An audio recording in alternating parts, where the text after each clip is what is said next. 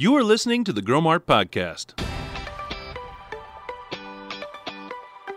We've been really focused on formulating and engineering a diesel fuel that is right for our customers.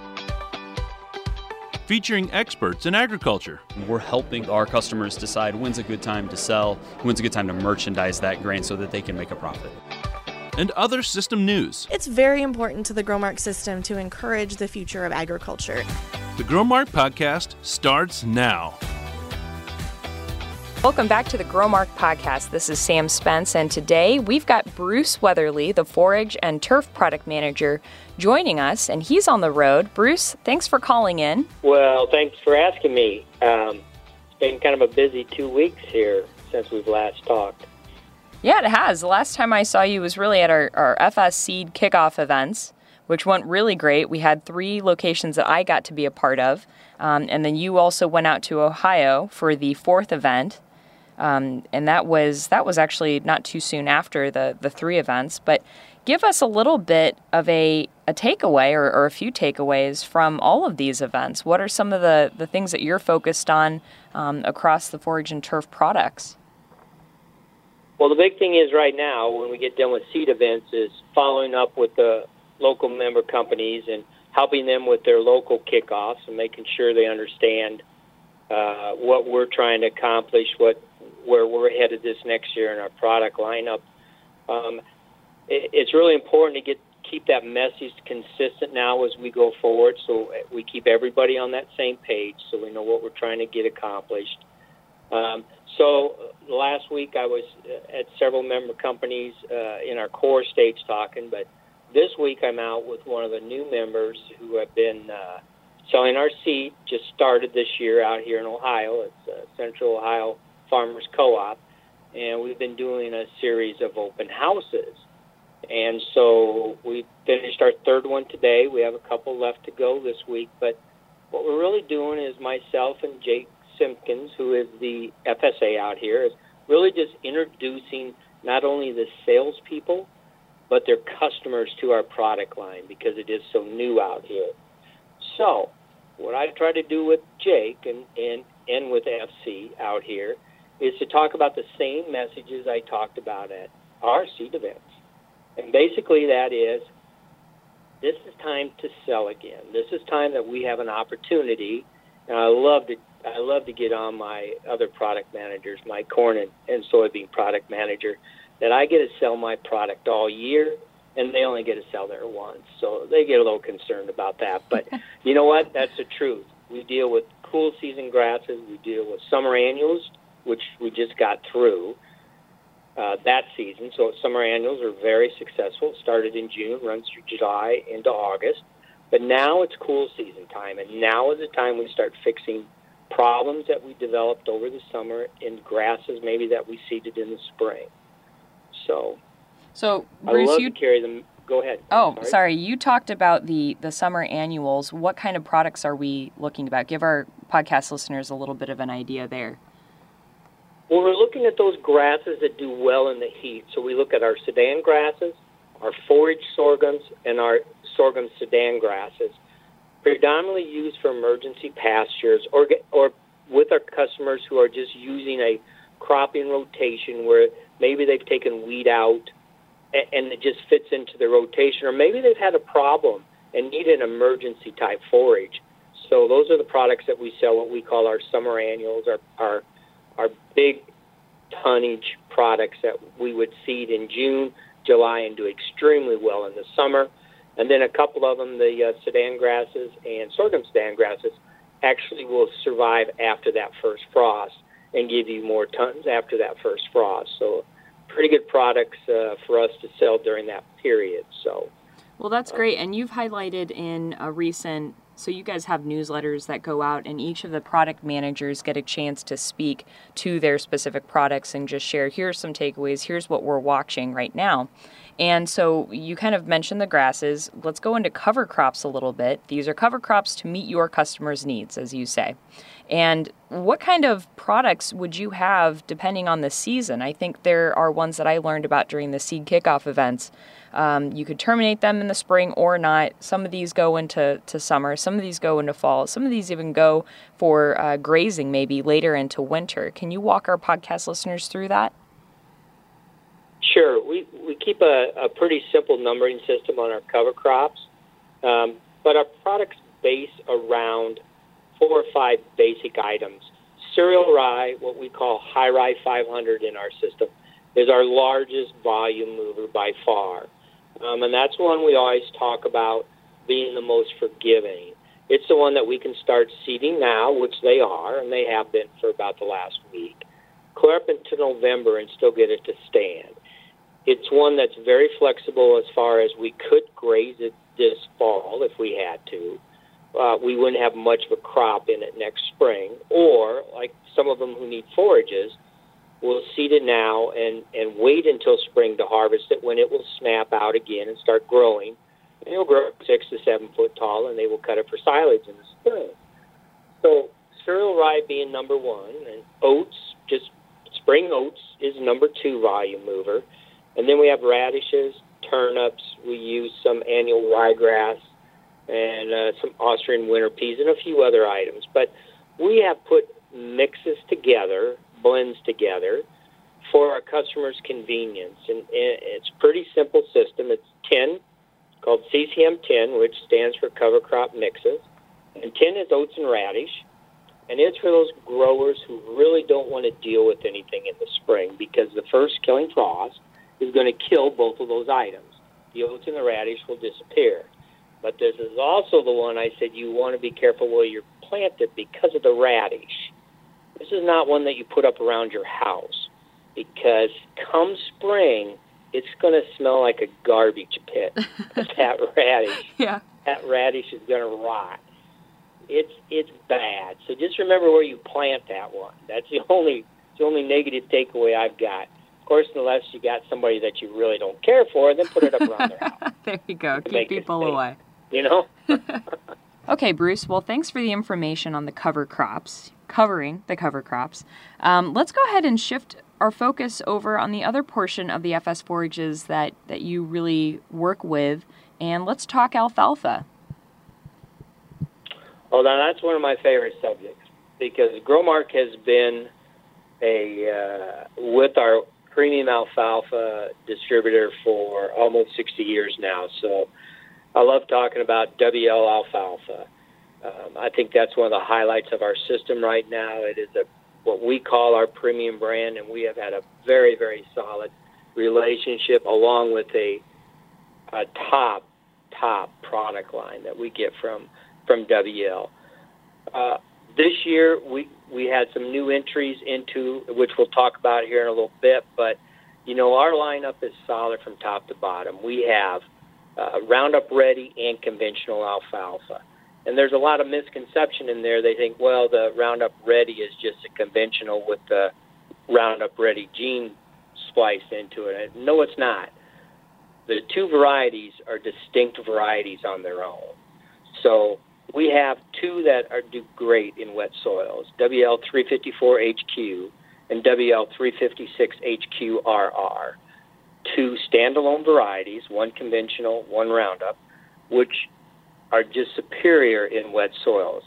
Now, as soon as I say that, everybody goes, "Oh, they're a little defensive." No, they are defensive, but they're both very, very high producers. As a matter of fact, three years ago, 354 HQ won the World Dairy Expo in haylage, which is quite an accomplishment in itself with all the entries.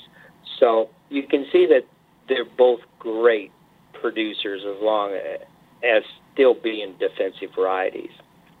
And then we get questions a lot about I'm going to put grass with my alfalfa. So usually when somebody says I'm going to put a grass with my alfalfa, that tells me that they're not going to spray it or they're going to maybe take the opportunity to graze it once in a while. Okay. So what we would recommend there is on the conventional side would be our WL 358 leafhopper, or on the Roundup Ready side would be WL 359 leafhopper. So again, a conventional on Roundup to meet either your needs. So that's why I think we stand head and shoulders above the competition as we can offer you quality products in both the conventional and Roundup Ready. Now, if you're one of those growers who are just absolutely looking for the top yielding, producing alfalfa in the market, then we have two alfalfas that fit that bill. Again, WL365HQ is the conventional, or WL372HQRR is a Roundup Ready. And those are both racehorse varieties. Push them under four, five, six cuts. They need push to see the results. They're not an alfalfa that's going to respond to a three cut system. They just won't. You won't see the benefits out of them. So you need to feed them and push them. Cut them every 21 days and just watch the yield that you get out of those two. So then I talked a little bit about the new varieties that we introduced these last two years, and those are the HarvXtra varieties. And what HarvXtra has done for our premium alfalfa lineup is give us something that has just revolutionized the hay business. And what I mean by that is it's given us an alfalfa that we can cut on a schedule, just like our own alfalfa, but yet receive a relative feed quality score 20 to 28 percent higher than any alfalfa on the market. It's amazing when you think about it 20 to 28 percent increase in, in RFQ value. Now, as soon as I say we cut it on schedule, we can also delay it seven to 10 days, which ultimately means you get more tons to the acre because we've delayed the cut, it's gone to further maturity, but yet still keep that relationship of higher relative feed quality.